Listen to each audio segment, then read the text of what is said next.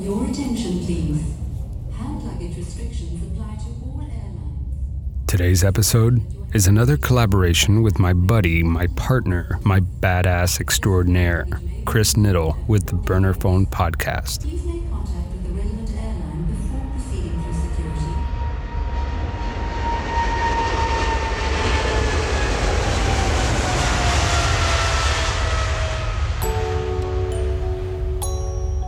It's 1972, and you're slowly filing into an American Airlines Boeing 727 with 90 other passengers right behind you. A young man, going by the name of Robert Wilson, enters the plane. I was in the middle of the seat, uh, about seven or eight uh, uh, aisles up from the uh, back of the plane. He may sound like an old man now, but back in 1972, he was a fresh faced 28 year old dressed in a sports coat and yellow trousers.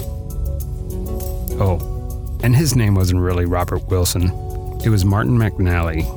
He wasn't a businessman either. McNally was here to hijack this plane. I'm Javier Leyva, and this is Pretend Radio stories about real people pretending to be someone else.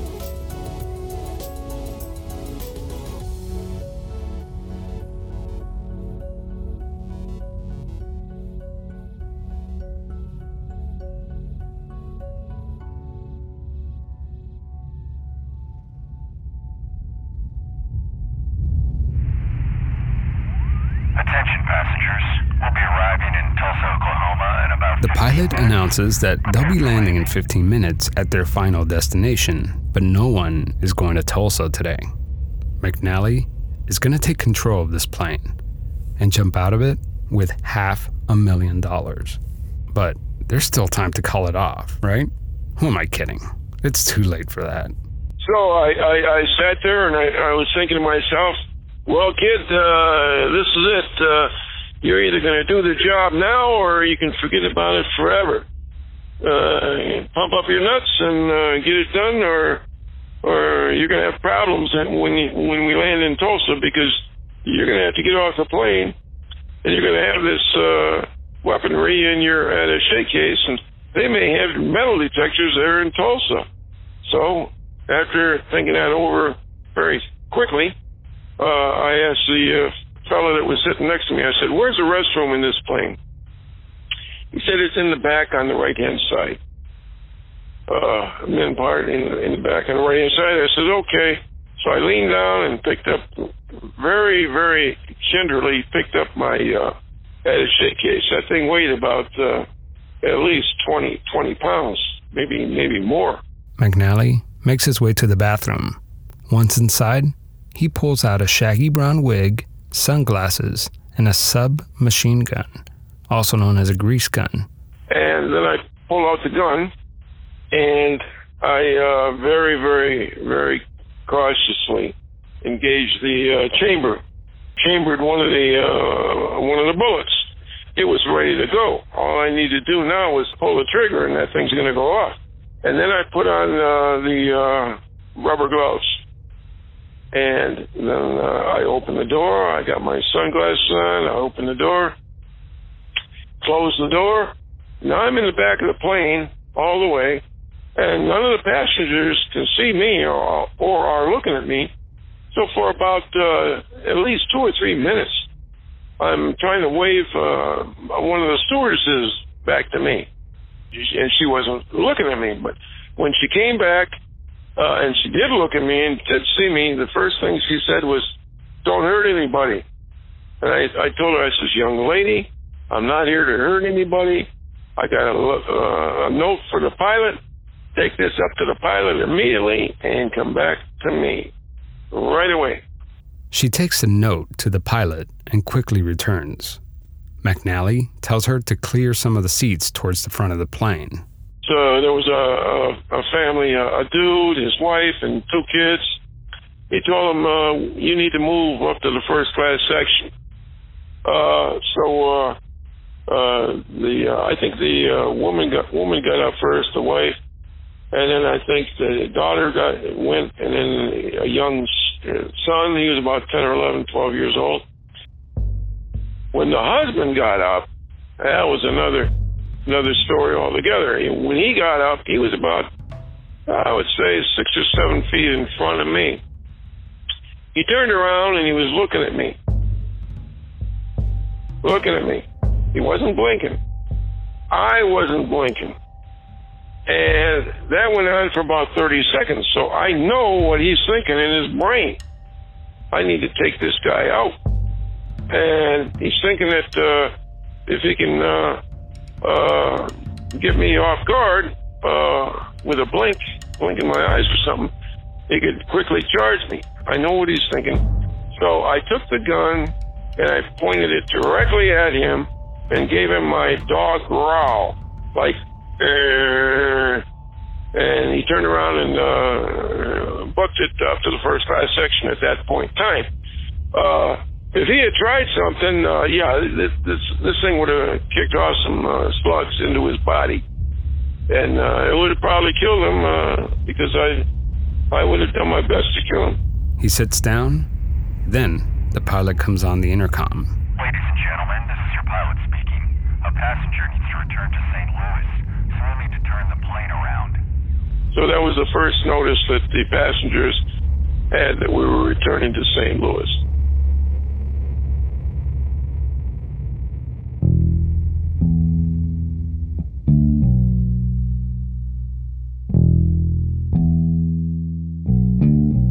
I had a good uh, good upbringing. My my father was uh, prosperous in the shoe business, and uh, he provided uh, everything for the children. Uh, of all the kids, uh, I was the only one that was the uh, black sheep.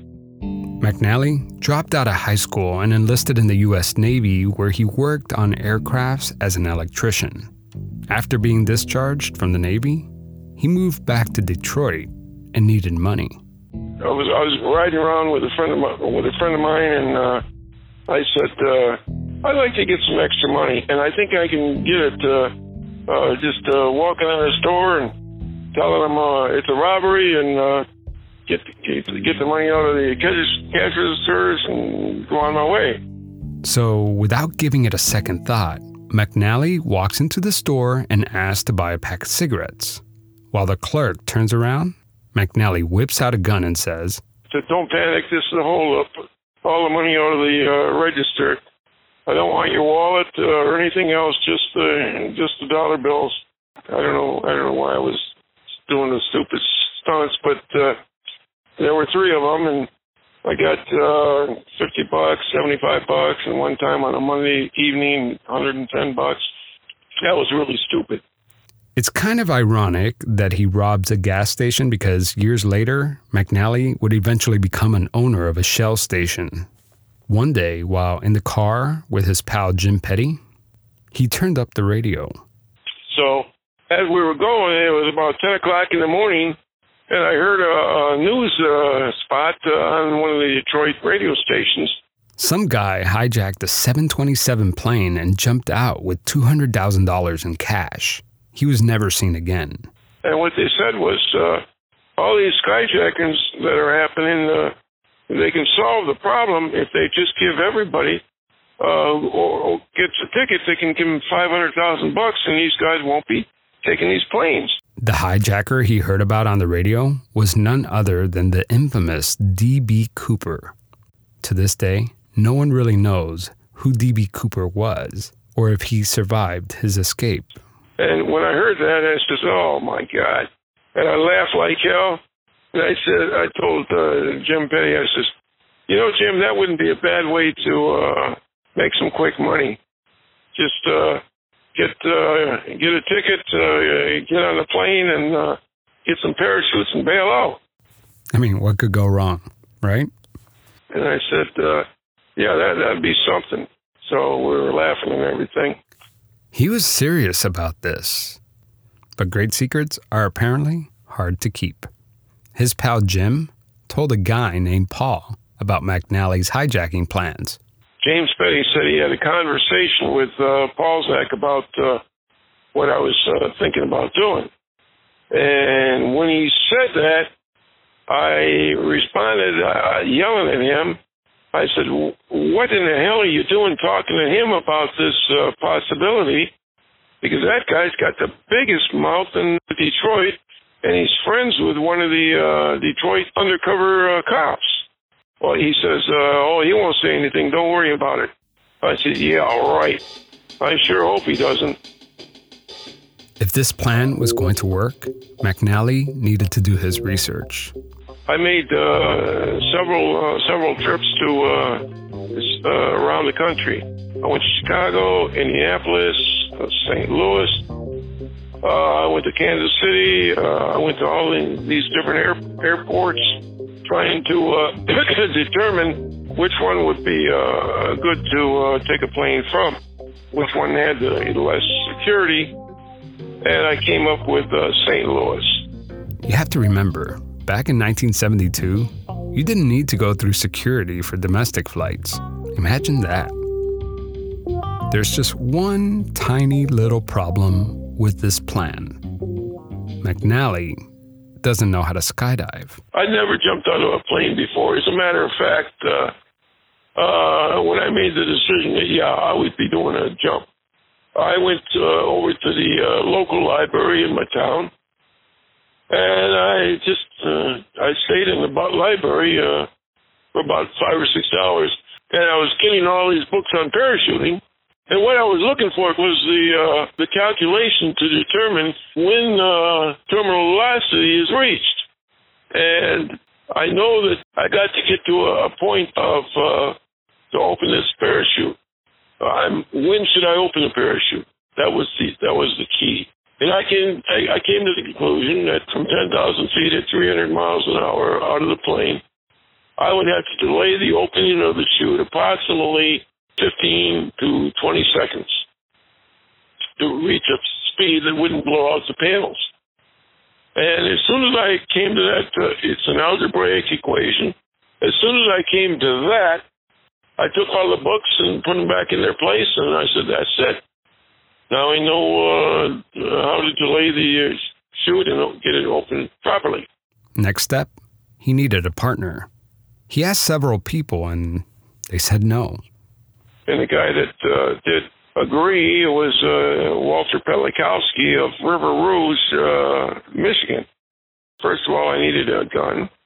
I'm going to do a score. And uh, he said, I got a gun. So I said, I'd like to see it. And he had a very nice looking rifle. Uh, and uh, I said, I think this will work. So he uh, gave me the gun, didn't even charge me. And I told Wall, I says, uh, I'm going to do an aircraft, uh, aircraft skyjacking. And I would like you to go along, and uh, if you do, uh, we'll get uh, two packages of a half a million dollars each, and we can both bail out and uh, watch our back when we hit the uh, when we hit the ground. So after less than a month, uh, he says, "No, I can't do that. That's too scary. That's too dangerous." I said, "All right. Well, what I'll do is I'll give you twenty-five thousand bucks if you'll be my uh, chauffeur." So I said, "Okay, I'll do that." Airport, check. Skydiving 101, check. Gun, check. Partner, hmm, sort of. Finally, McNally needed to buy a ticket, so he bought one for 70 bucks under the name of Robert Wilson. He's all set. Today's the big day. So I took a bath and uh, got dressed up, uh, got my uh, my tie and my shirt. And, uh, I was looking uh, like a businessman. I went up to the ticket counter at the loading area, gave them my uh, pass, and uh, gave them my ticket. So they lo- started loading all the passengers up.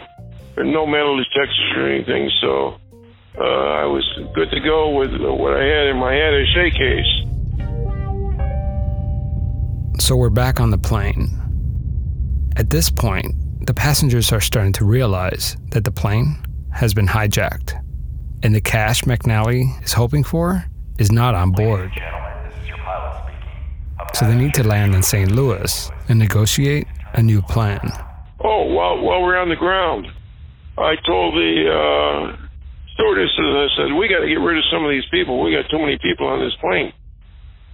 So let's get rid of all the people, uh, all the women and children right now. All the women and children's got to get off the plane.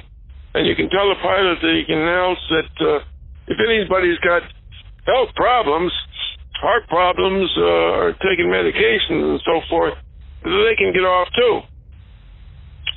So what came over the intercom there, going to all the passengers, was that uh, the pilot said, uh, anybody who's got heart problems, they can go too. Get up and go too. Well, let me tell you something, Chris. Every everybody, 100% of the people, 100% of the people on the plane stood up and were ready to book uh, out of the plane. I jumped out of my seat. I must have jumped three, four feet in the air, and, and I was screaming, "Sit down, sit down now!" So everybody sat down. Stewardess came back uh, to me, and I said, "Listen, you go up there and you tell that pilot if he pulls another stunt like that, I'm going to come up and I'm going to throttle his ass. You know, no more uh, fun and games. Uh, don't be pulling any more stunts. So I says, we still we still got to get some people off this plane, all the women and children, and I want to keep about 15 uh, healthy, uh, able men on this plane. So you go ahead and make your choices here, but I, I want 15 men left on this plane. Is that clear? She said, okay, yeah, all right. So that's what she did. We, we unloaded the plane with all these people. We had about 15 of them. And she said, what's next? And I said, well, we got to get up in the air. We got to get off this ground. They're going to have FBI snipers all over this place. So uh, the pilot took off got back up in the air. And the pilot said, Is it okay if I fly around St. Louis or get out of the airways of St. Louis? And I, I, I said, I never talked to him. And this was all done through the stewardess. I said, You can tell the pilot he can fly anywhere he wants to. I don't care. But, uh, yeah, we're, we're, we're going to stay in the air until uh, we get all the money ready to go on the ground. Okay, so she went up and told the pilot that. She came back and told me that uh, they don't have the money in St. Louis. They they can't get the money in St. Louis, but we got the money in uh, uh, our main uh, main uh, facilities down in uh, Dallas Fort Worth. So is it okay if we go there? And I I says, uh, young lady, you can go anywhere you want in the world, but uh, we we need to get the the, the half million dollars. Remember, this is the early 70s. Half a million dollars was really worth more like 3 million today. So as we're going, the pilot went uh, full speed. As we're going like that for about five or ten minutes, the stewardess comes back again and tells me, yeah, we're able to get the half million bucks in St. Louis. I said, oh yeah? What, what happened to the 100,000 bucks? That was all they could get. I said, now they got a half million bucks? Well, let's go back to uh, St. Louis and get it.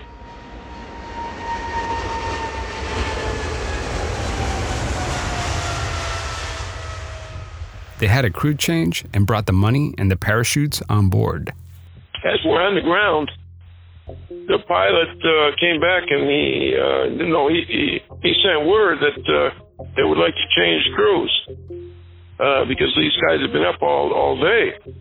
And I said, yeah, okay, you can change crews. Go ahead and do that. The money was brought on board.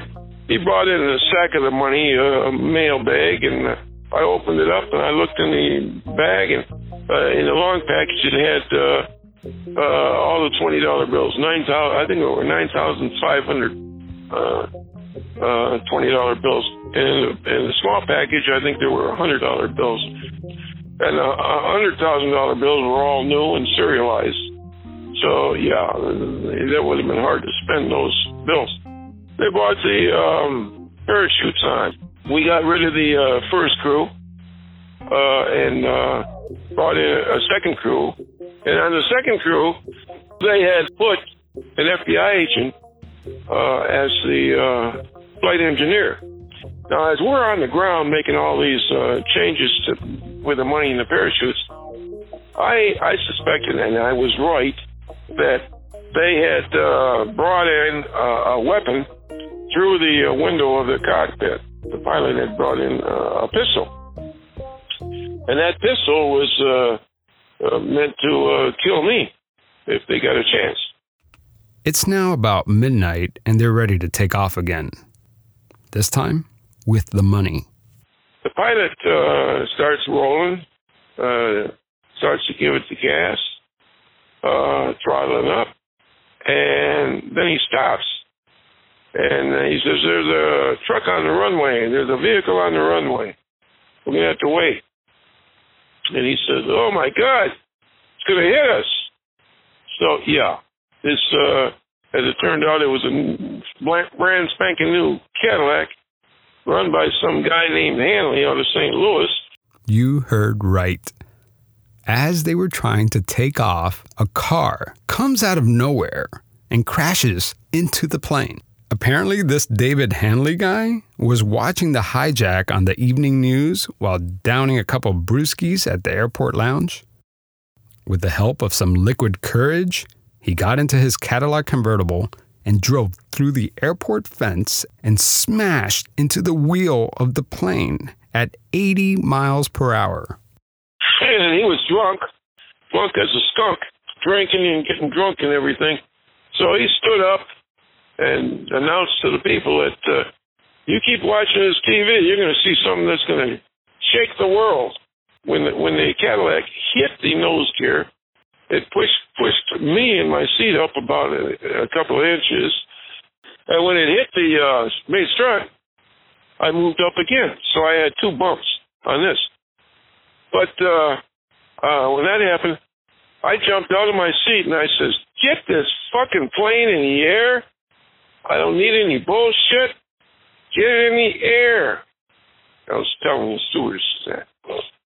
So the pilot came on the intercom and he says, so "We've been hit by a vehicle. We've been hit by by a vehicle. We can't we can't take off. Uh, we're going to have to do something else." So I sent word up to him. I says, "You tell uh, ground control that we need an aircraft, a 727, any aircraft on this uh, tarmac, we're going to take it. Whoever, whichever airline t- owns it, we're taking it. I want the, uh, the tanks topped off and uh, ready to go, and uh, that's it." So the pilot came on and told them and so forth. So when they got when they got the plane ready, you know, this was taking some time. When they got the plane ready, the pilot says, "Where do you want this thing to park?" And I said, "Put it about two or three hundred feet in front of in front of us." So that's what they did. And uh, I said, "We're going to have to make the change." And uh, one of you one of you guys is going to have to carry the uh, package of money. But uh, you make sure the FBI knows that when I enter this plane, if I see anybody in this plane crouched in the seats or in the uh, restroom, uh, John's, I'm going to blow them away on sight, no questions. They're dead. So you make sure the uh, FBI know this, and uh, they did, and uh, we uh, we did we did the transfer. The flight crew went first. I had one uh, volunteer hostage. At this time, I only had one. Let everybody else go. And I had uh, one stewardess. I think I, I had one, just one stewardess. It took 90 minutes, but they finally got another plane. So as I'm getting off the plane, I'm the last one to go. These two stewardesses are around me, and I've got my attaché case up covering my face but they lifted the uh, stairs up, and within a matter of a couple of uh, minutes, we were in the air. As we get as we get in the air, I, I told the uh, told the pilot that uh, fly at uh, ten thousand feet uh, and uh, head for uh, we're going to Toronto. When you hit Toronto Airport, uh, uh, make a pass on the runway about three or four hundred feet, so I can verify that uh, we are in. Uh, at the airport, Toronto, and uh, then we'll uh, rise up uh, to uh, 5,000 feet and go on to uh, JFK uh, in uh, New York.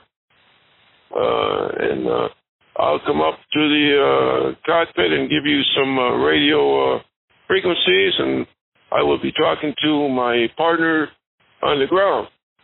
So that's the way it's going to work. Uh, I looked at my watch. I think it was I think it was close to 2:30. I forget. But I'm looking at my watch and I said, "Gee, I got to get out of this plane." We're we're in. We're, it's the summer. It gets uh uh gets light early, and these farmers in the area that we're going in, uh, they get up early, and I got to go. It was now or never. And as this was going down, there were four girls around me in the back of the plane, and uh, uh, I got the harness. I'm getting it strapped in and everything. One of the girls gets on her knees. Her name was uh, Diane uh, Dumois. Diane Demois, a very nice young blonde, kind of girl I would like to marry, actually. But uh, she's on her knees, uh, helping me with the leg straps, and she looks up to the other three girls and she says, I don't think we're supposed to be doing this. And I, I looked at her and I said, Young lady, trust me, you're supposed to be doing anything that I say. This is this is serious stuff. Okay? They lowered the rear stairwell. Earlier I had the uh, co-pilot lower the uh, stairs on this 727 aircraft. And what he told me was he'd never done this before, so when he does it, he's going to have to uh, jump forward so he doesn't, isn't pulled out, sucked out.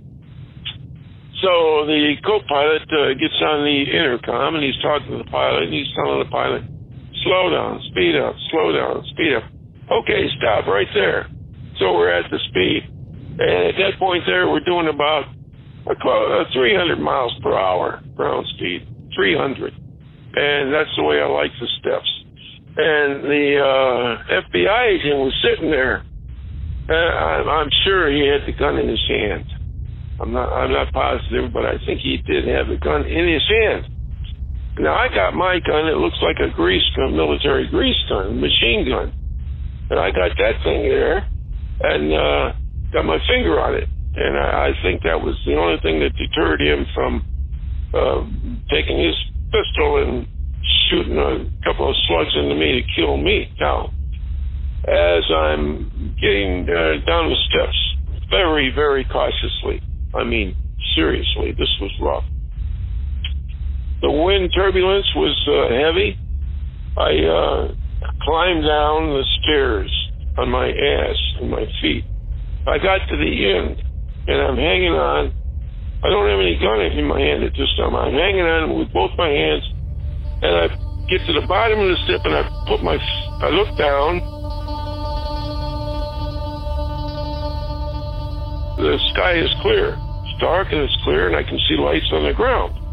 Now we're at 10,000 feet. The cabin begins to lose pressure. I put both my feet out and I touch the, uh, uh, the wind going over my feet. It's strong. I put both my feet out and I very slowly ease my body out onto the airstream. Now I'm I've got both of my hands on the bottom of the step, and I'm looking towards the earth. Okay. There's nothing else on my body uh, connected to the plane except my two hands, and this is 300 miles an hour. So um, I look up and in my brain, I'm thinking, boy, if they were, if they knew I was this, this vulnerable, uh, hanging on this uh, plane like this, uh, and they would just come in, come in here and blow me away and hit me in the head, boom, I'd be dead. It worked. McNally holds on to the bag full of money and lets go. I released my hands, and uh, I immediately uh, separated from the plane. Uh, at one point, I was thinking, "Boy, this is this is nuts. This is really something here."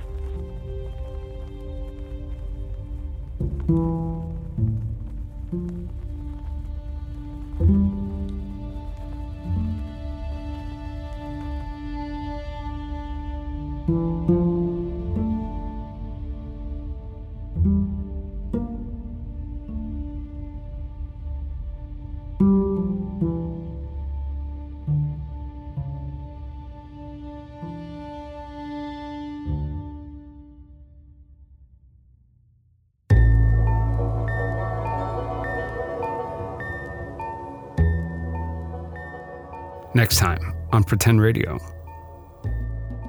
Martin McNally hijacks a plane, grabs a bag with half a million dollars, and drops like a bullet to the earth. I'm coming down, starting on at 300 miles an hour. I got to get to terminal velocity, which is about 130 miles an hour, uh, before I can pull that chute. When I landed on the ground, uh, and I was listening to, listening and watching to see if any farms uh, turn on their lights. Days later, his getaway car arrives. As soon as I saw that sign, I said, "Walt, I know where we're at, and uh, we're right into uh, home home stretch." But that's just half the story. I screamed out loud. I says, "Now move!" So we started running fast as our little legs could carry us. That's next time on Pretend Radio.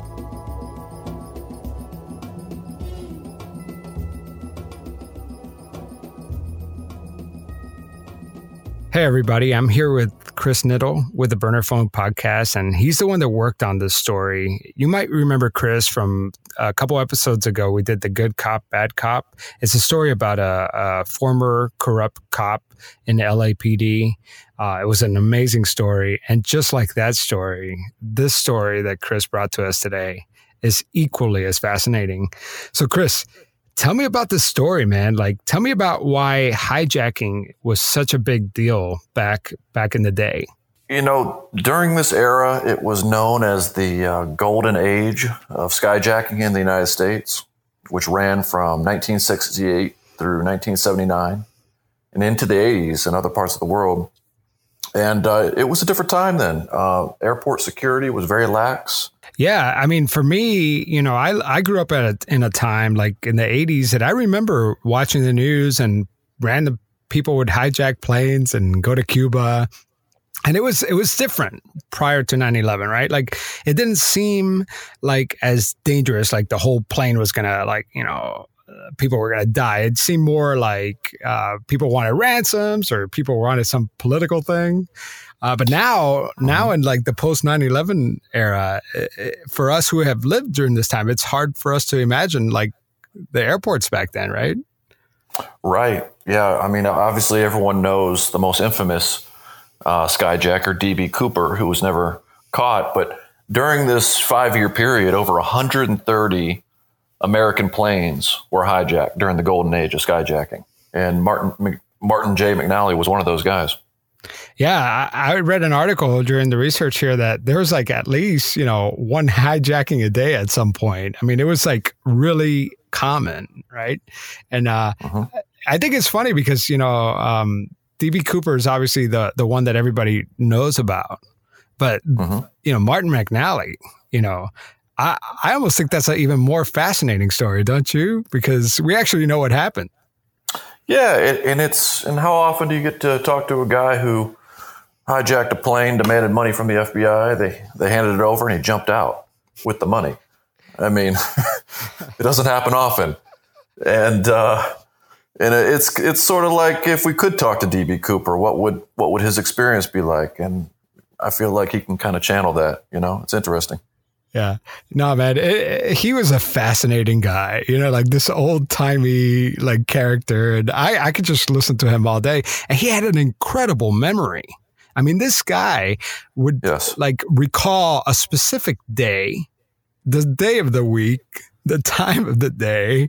I mean, and every time I looked into it, it was 100% accurate. I mean, his, he was dead on. What were some of the things that like you heard from his story and you're like, ah, this is bullshit. This is not real. while he was hijacking the plane, while he was still on the ground, uh, the news was covering it live. And there was a guy in a bar nearby. And he was sitting there at the bar drinking beers, watching the TV, watching what was happening live. And he said, You know what? I'm going to do something about this. And he jumps in his ride and he takes off. He breaks into the, um, breaks into uh, onto the runway and smashes his car into the plane as the plane was trying to take off.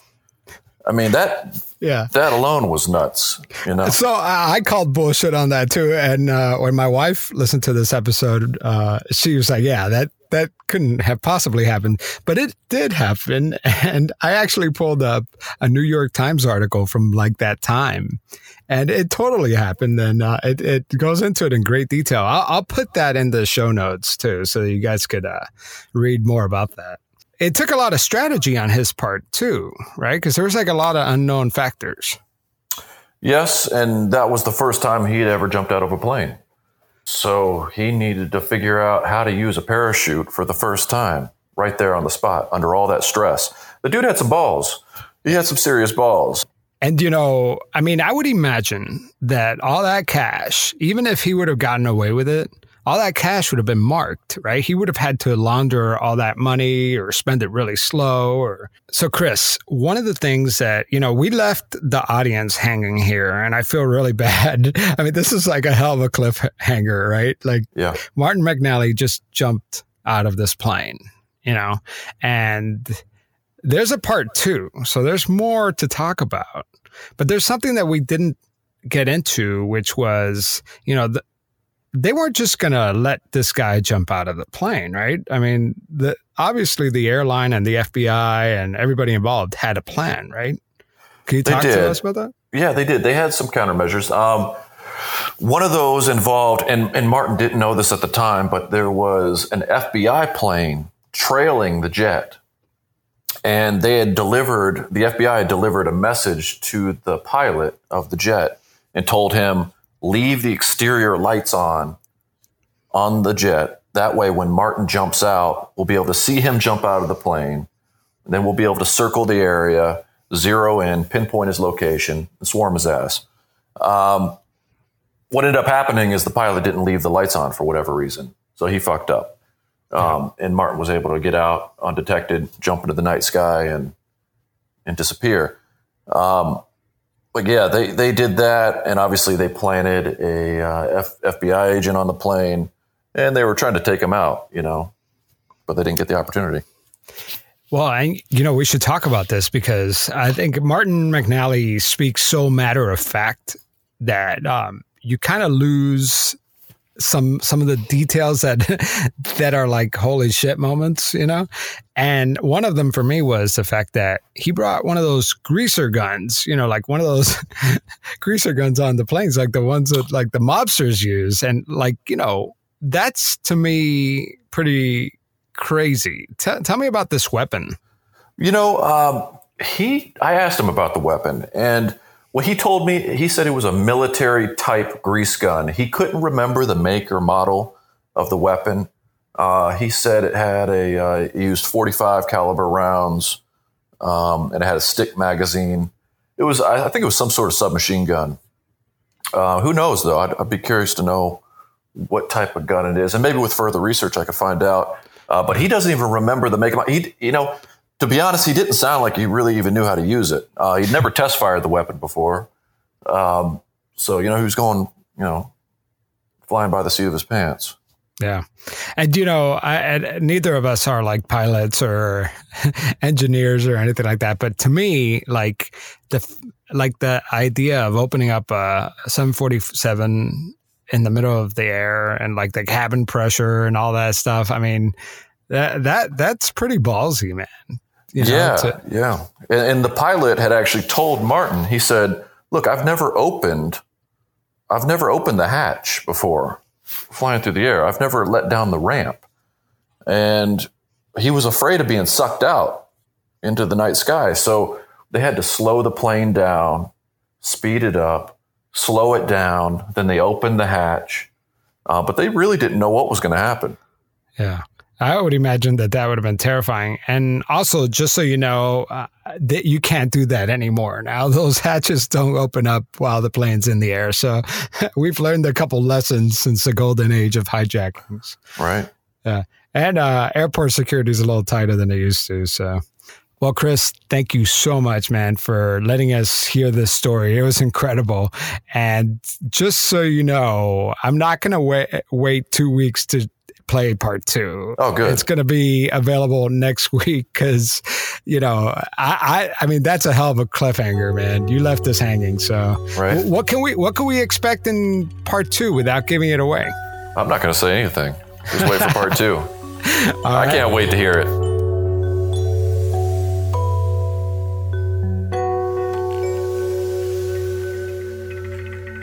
Thanks to our new Patreon supporter, Key Sardi. I'm just blown away by your generosity. Your donations are being put to good use, too. I used to transcribe all the interviews myself, word for word, and it would take hours, days, really. And now, with your help, I'm able to send off those interviews to get transcribed.